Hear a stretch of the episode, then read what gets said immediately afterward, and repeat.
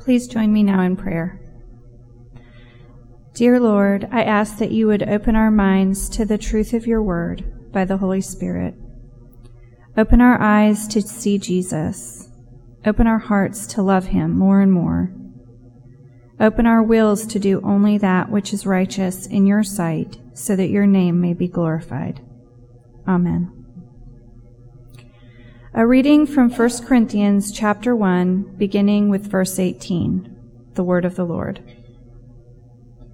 For the word of the cross is folly to those who are perishing, but to us who are being saved, it is the power of God. For it is written, I will destroy the wisdom of the wise, and the discernment of the discerning I will thwart. Where is the one who is wise? Where is the scribe? Where is the debater of this age? Has not God made foolish the wisdom of the world? For since in the wisdom of God, the world did not know God through wisdom, it pleased God through the folly of what we preach to save those who believe. For Jews demand signs, and Greeks seek wisdom, but we preach Christ crucified, a stumbling block to Jews and folly to Gentiles. But to those who are called, both Jews and Greeks, Christ, the power of God and the wisdom of God. For the foolishness of God is wiser than men, and the weakness of God is stronger than men. For consider your calling, brothers. Not many of you were wise according to worldly standards. Not many were powerful. Not many were of noble birth. But God chose what is foolish in the world to shame the wise. God chose what is weak in the world to shame the strong. God chose what is low and despised in the world, even things that are not, to bring to nothing things that are, so that no human being might boast in the presence of God. And because of him you are in Christ Jesus, who became to us wisdom from God, righteousness and sanctification and redemption. This is the word of the Lord.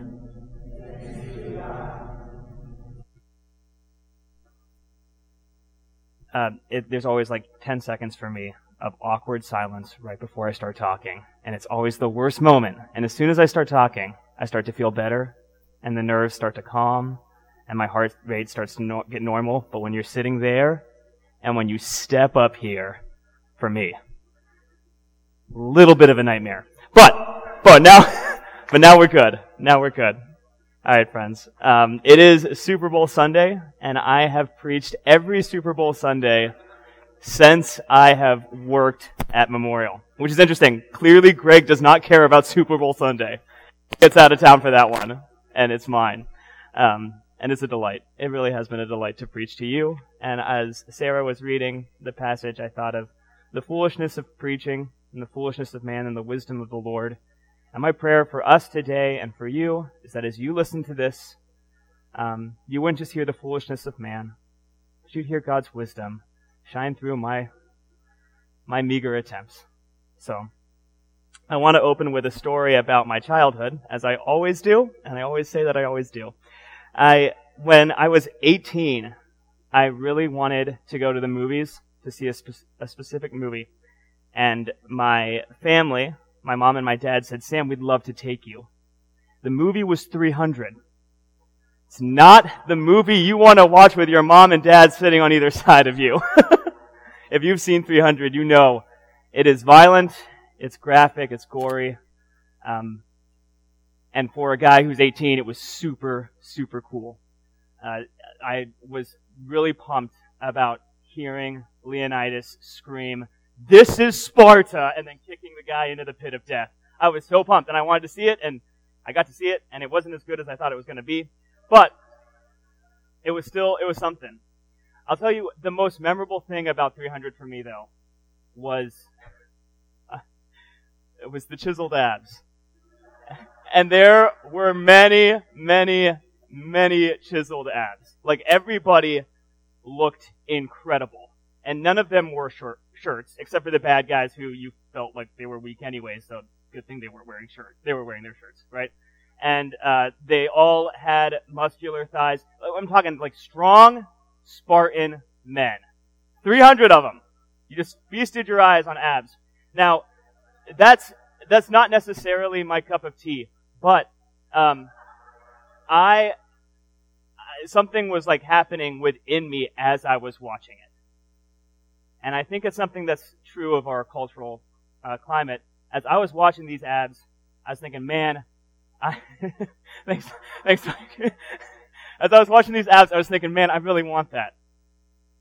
I really want to know their workout routine, because I want to be a part. Not long after that, I went to a play, the Aeid, which I had to look up this morning to, try to make sure that I tried to say it right. But I think it's the Aeid. It's in Egypt, um, and it has it's a love story about some commanders of some armies and this woman, and it was a high school play.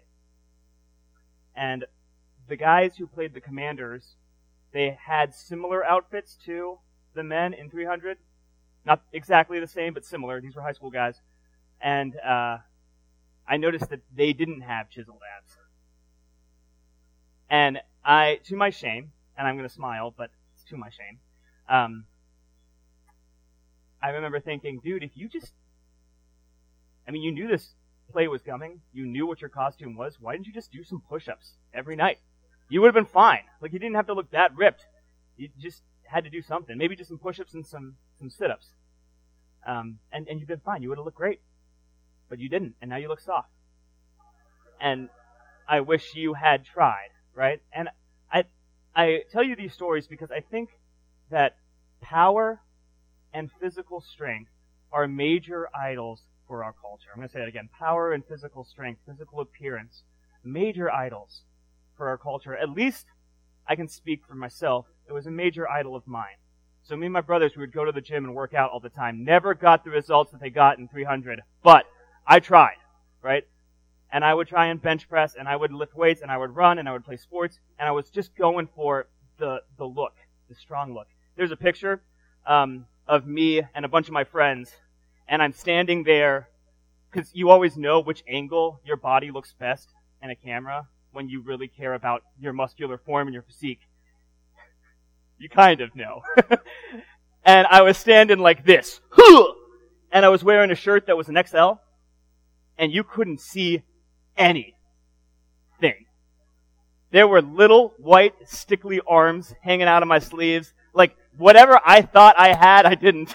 And as I look back at that picture, I'm like, oh, Sam. Oh, buddy. You were something. But uh, all of that just speaks to this, this longing for strength, this longing for power.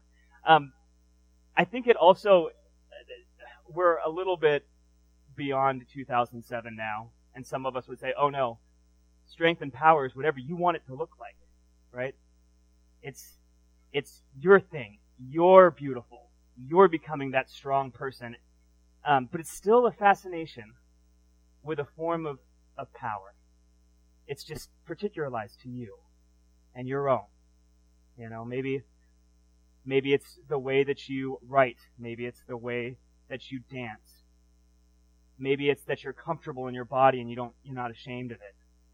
And you can show how strong you are and how powerful you are and how no one, no one can hold one over on you. I think that's, I think that's the case for our culture. I know it's been the case for me for a long time. And I found it fascinating that on Super Bowl Sunday, when I'm preaching Uh, on weakness, we're about to take part in, you know, watching the Super Bowl. Watching guys who, some of us know a lot of their names. Patrick Mahomes is one that I can bring to my mind right now. You know, watching these guys who are at the top of their physical, you know, ability. They're going to go out and play, and we're going to watch, and it's going to be great. But we see it everywhere. The power, the strength. And Paul... Paul was writing to a church that he had planted in Corinth. And as I was reading history stuff about history stuff, history stuff about Corinth, one of the things that popped out at me, which was so interesting, was that Corinth was really close to the site of the Isthmian Games. Um, and these Isthmian Games, I told my wife I wouldn't say that I sounded like I lisp every time I say that word, but I can't help it. I do. The Isthmian, I S T H, Isthmian. The Isthmian Games were um, in honor of Poseidon, and they were all about being, partially, the best at your thing, right? The strongest, the fastest. There was racing, there was wrestling, there were um, chariot ri- races, and then there were just rhetoric, right? Who was the best speaker? Uh, that was a challenge. That was a um, competition. And there was the competition for singing and, and uh, instrument playing. So this was a Renaissance kind of like, you know, experience. Everyone had a gift. Everyone was showing their strength. And then the winners would receive money and, and wealth and fame and power and prestige. And that happened just miles from Corinth. Every two years. Just miles, right? And Corinth also was this city the city that had been burned and been rebuilt and was uh, populated by these Roman soldiers who were looking to get um, their dignity from being Roman citizens. Right? You fought in the army, and then as you continued to serve the citizens, you became uh, honored.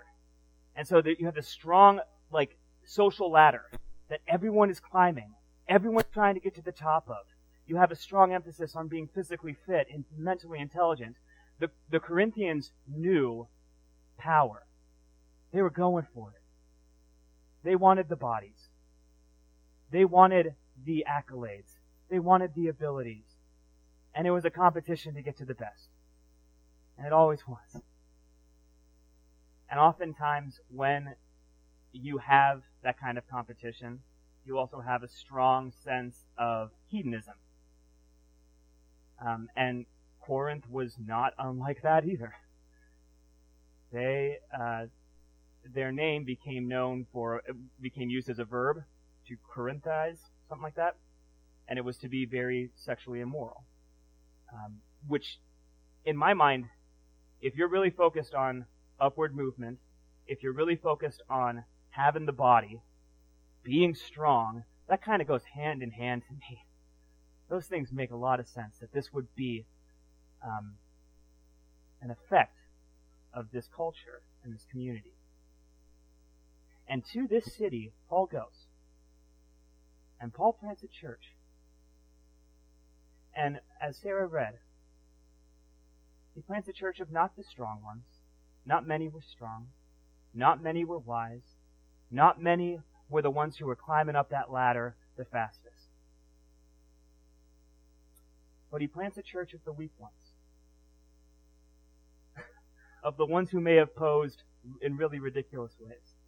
Right? Of the ones who uh, were not influential, influential in the city. And he's going to say something really important to that community as they're seeking to be a different culture. As they're seeking to be the church of Corinth as opposed to just a Corinthian. And what he says, I think, can really help us. If you experience the rat race for a better-looking body, for strength, for um, the feeling of worth, if you're in that rat race, let's read what Paul has to say to the Corinthians. Would you look with me? It's Corinthians twelve. Um, verses twelve and thirteen, and then we're going to skip over to twenty-one and read down to twenty-six. The body is a unit, though it is made up of many parts, and though all its parts are many, they form one body. So it is with Christ. For we were all baptized by one Spirit into one body, whether Jews or Greeks, slave or free, and we were all given the one Spirit to drink. All right, looking down in twenty-one. The eye cannot say to the hand, I don't need you. And the head cannot say to the feet, I don't need you. On the contrary, those parts of the body that seem to be weaker are indispensable. And the parts that we think are less honorable, we treat with special honor. And the parts that are unpresentable are treated with special modesty, while our presentable parts need no special treatment. But God has combined the members of the body and has given greater honor to the parts that lacked it, so that there should be no division in the body, but that its parts should have equal concern for each other.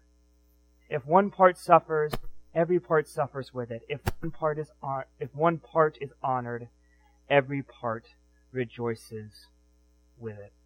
Let's pray. Heavenly Father, this is your word. Would you be working in us? Would you mold us to it? Would this become the most important stuff in our lives? That we would have the true mark of spirituality, the true mark of you in this community. You promise that your word does not come back to you empty. Would you make that promise so today? In your name I pray. Amen.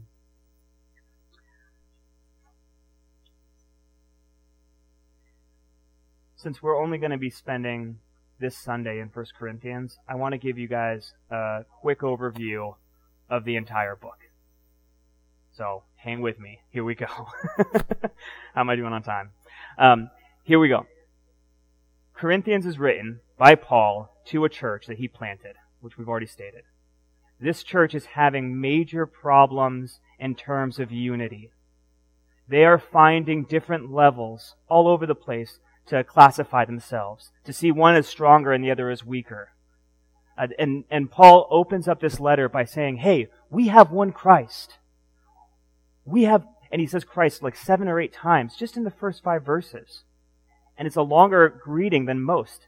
And it's all about the unity you have in Christ. You are in one Father, one Christ, one Lord, one Savior. That's, that's who you are. That's who this community is. It's in Christ. You are all in Christ. And then he moves on to ta- start talking about uh, different teachers that we will put on ourselves, or that the Corinthian church put on themselves. He said, some of you guys are saying, I'm of Apollos, I'm of Paul, I'm of Cephas, I'm of Christ. And yet all of this is just division. You're just making divisions among yourselves. You're putting each other in the same scale that, that the Corinthians always do. Who's the best? Who's the strongest? Who's on the right? Who's got the good ideas? That's all, that's all we're doing here. Even with who baptized you. And then he moves forward. And as he hits on different chapters, he's hitting on different places where the same issue is is revealed. So in chapter... Oh, sorry. Let me look here. In chapter five... Oh, sorry. That was Romans five. Whoa. In, in chapter five, he starts talking about how this man has put himself up who has married his his dad's wife, and how he boasts in this. And you boast in him. And he says, what are you doing? First off, you're making levels for yourself. You're putting someone one, in one place and another in another place. Secondly, that's just sinful. Stop. And then in chapter six, he starts talking about how you, the Corinthians are making lawsuits among uh, believers, fellow believers, how they were taking one another to court, how they're making, again, these dividing marks. And then chapter seven, in terms of marriage, and maybe some of you will feel this one particularly, whether you're married or whether you're not, that's our, that's our levels of who's who. Chapter eight, food sacrificed to idols. Can you eat it? Can you not? Who's who? Chapter nine, who the apostles are. Chapter eleven, or chapter ten, who gets to eat the Lord's Supper first? Who are the ones that get to start? Who are the ones that get left out? All through First Corinthians, Paul is saying, guys, why do you have these levels? Why do you have these classes? And he's and it's just this constant. It, like when I was reading it, it was so heavy that this is the unifying. This is the unifying idea of Corinthians. The Corinthian church has social plugs up and down the ladder, and everyone fits into one, just like the Corinthian culture. And Paul is saying, no, no, that cannot be. And so we get to chapter twelve. Where Paul starts talking about spiritual gifts. And Paul starts saying, hey, I know some of you see yourselves as higher because of the spiritual gifts that you have. You put speaking in tongues over another type of gift. No, friends. All of these gifts are for the building up of the body, for the unifying of the body. What are you doing? Do you not know? And then he builds the analogy, right, that we're going to be studying. The analogy of the body. And he's emphasizing here the unity in Christ that we have. And so look again at verses twelve and thirteen. The body is a unit, though it's made up of many parts. And though all its parts are many, they, are, they form one body. So it is with Christ. For we were all baptized by one Spirit into the body, whether Jews or Greeks, slave or free, and we all get, are given one Spirit to drink. So Paul, right off here, he says, hey, let's look at what unifies us. Let's look at the playing field and how it's leveled. And it's leveled in your baptism. It's leveled in your being cleansed. The idea of baptism is that you're being washed. You're being cleansed of your past, of the past pain, of the past sins, and you're stepping into death with Christ. And as you come up from the water, or as the water runs away, you stand washed in Christ. Levels are gone. Levels are gone. You are all in Christ. There's one body, washed, cleansed, baptized. And then the second part. There is one body, and it's those who drink of the Spirit. Now this is a funky, this is a funky expression. Those who drink of the Spirit. And it has its roots in John. At least that's what I think. um, where John talks to this woman at the well. And he goes and he says to her, uh, if if you knew the gift of God and who it is that asks you for a drink, you would have asked him, and he would have given you living water. And she says, what is that, sir? And he says, everyone who drinks the water, anyone who drinks the water of this well will be thirsty. But whoever drinks the water I give him will never thirst. Indeed, the water I give him will become in him a spring of water, welling up to eternal life. All right, here's the beauty. Here's the beauty. You have been washed. You have been cleansed. You have been made new. And then you have been poured and you have been poured into. And what's gone into you is the Spirit. And that Spirit bubbles up and it creates life. And so not only, friends, not only are you cleansed and, and, and cared for, not only are you all on a level playing field, but all of a sudden, because of what has been put into you by Christ, because of what you have drunk as one body, life bubbles in you. Life pours out of you. In Ezekiel, the idea of this river coming out of, out of the temple and filling everywhere it touches with life. Everywhere it goes, life is springing out. That's what's inside of you. These ideas of who's who, where do we all line up?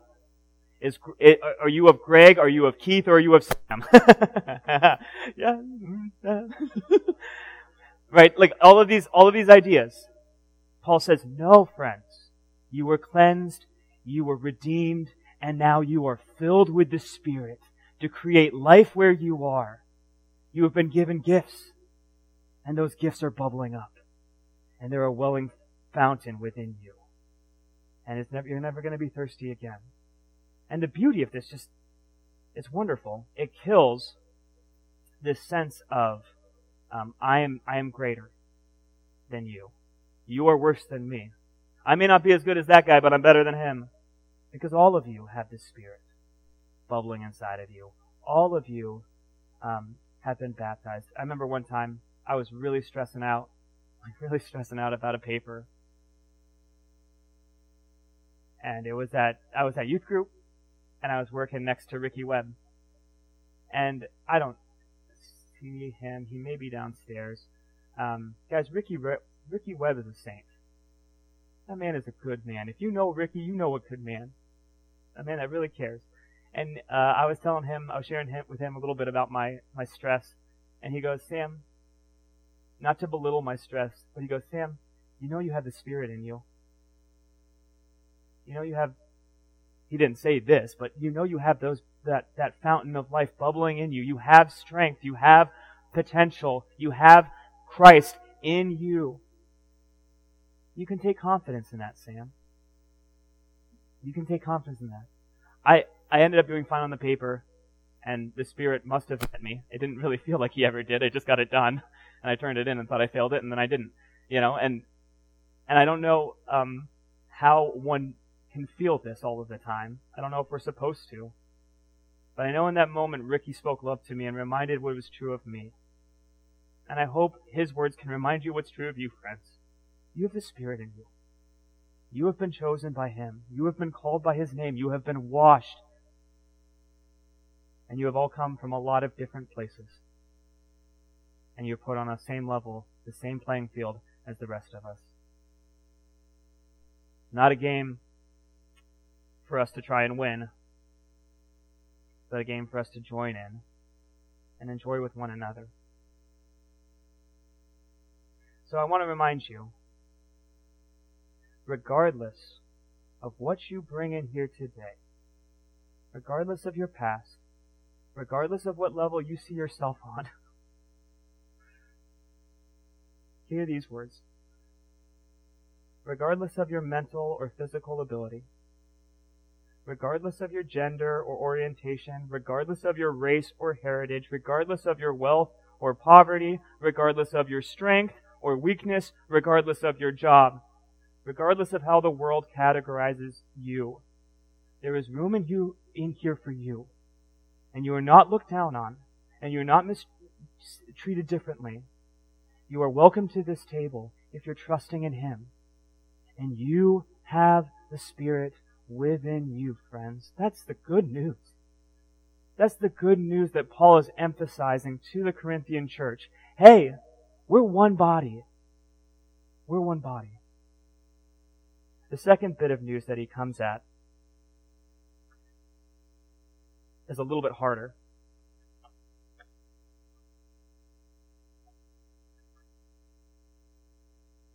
Because we're so trained by our culture that we want to think about ourselves in terms of how strong we are, or how able we are, or how intelligent we are, or whatever.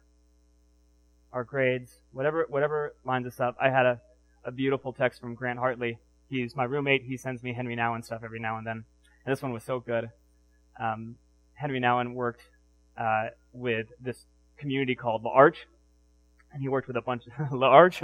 He worked with a bunch of um, men and women who had had men- mental disabilities.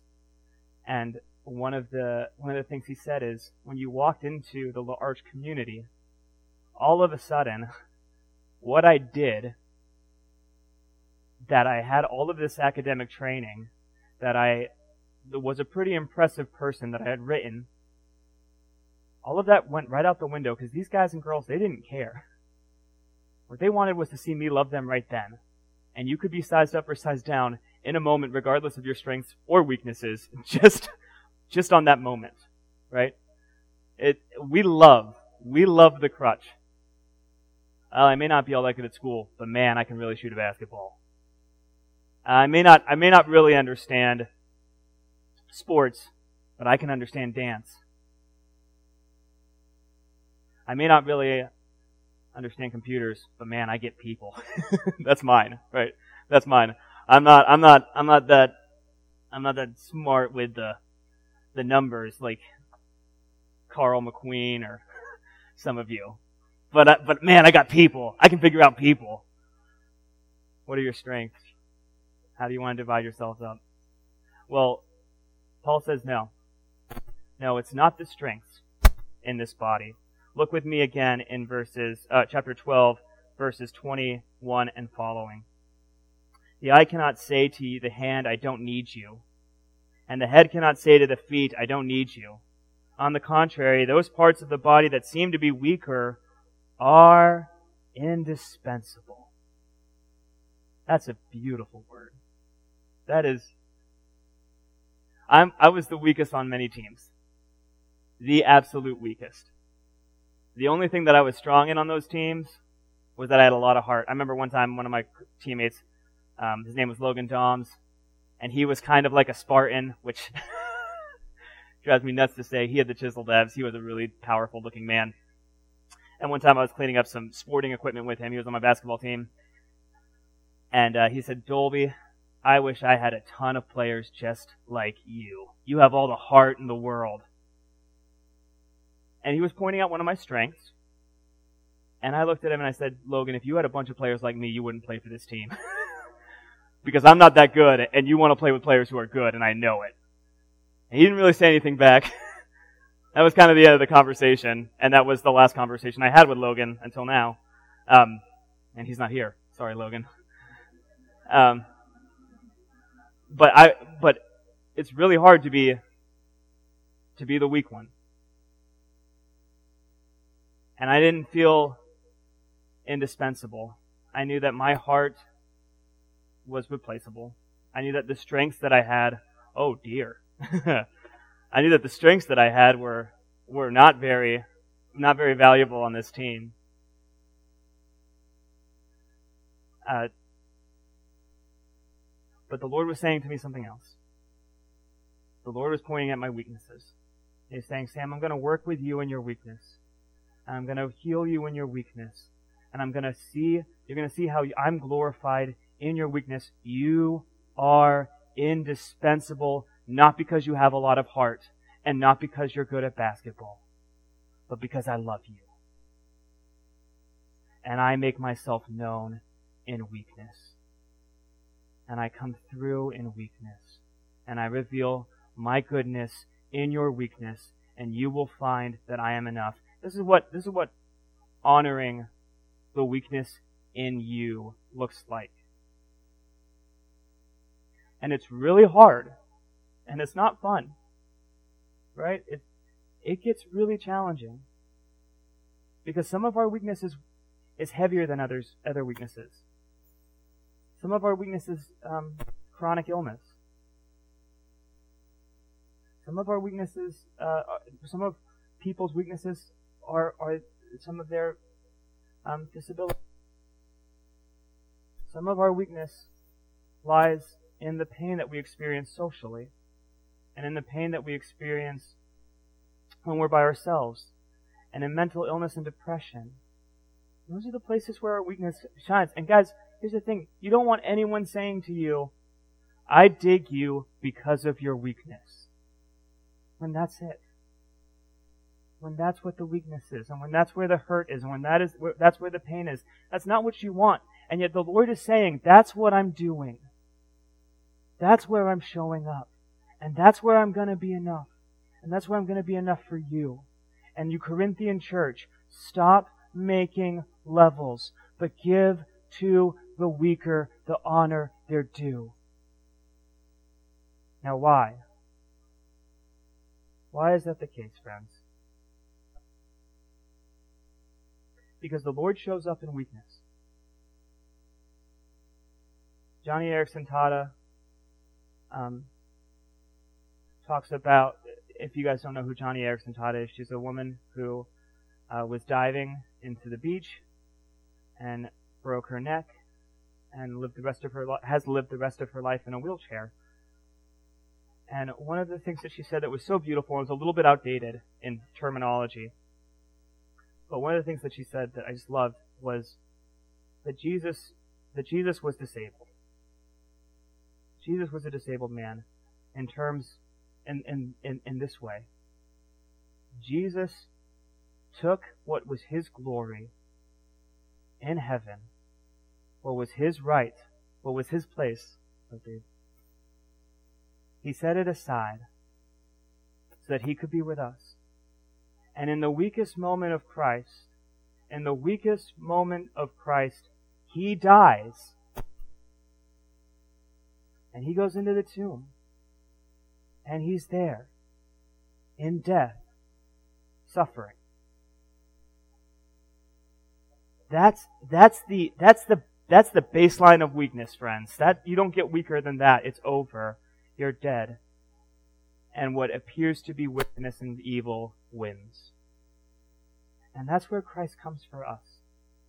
That's what he does for us. And this is why our weakness and our pain is the place that deserves the honor and the dignity and the strength, because that's what Christ took on. That's what he took on for you.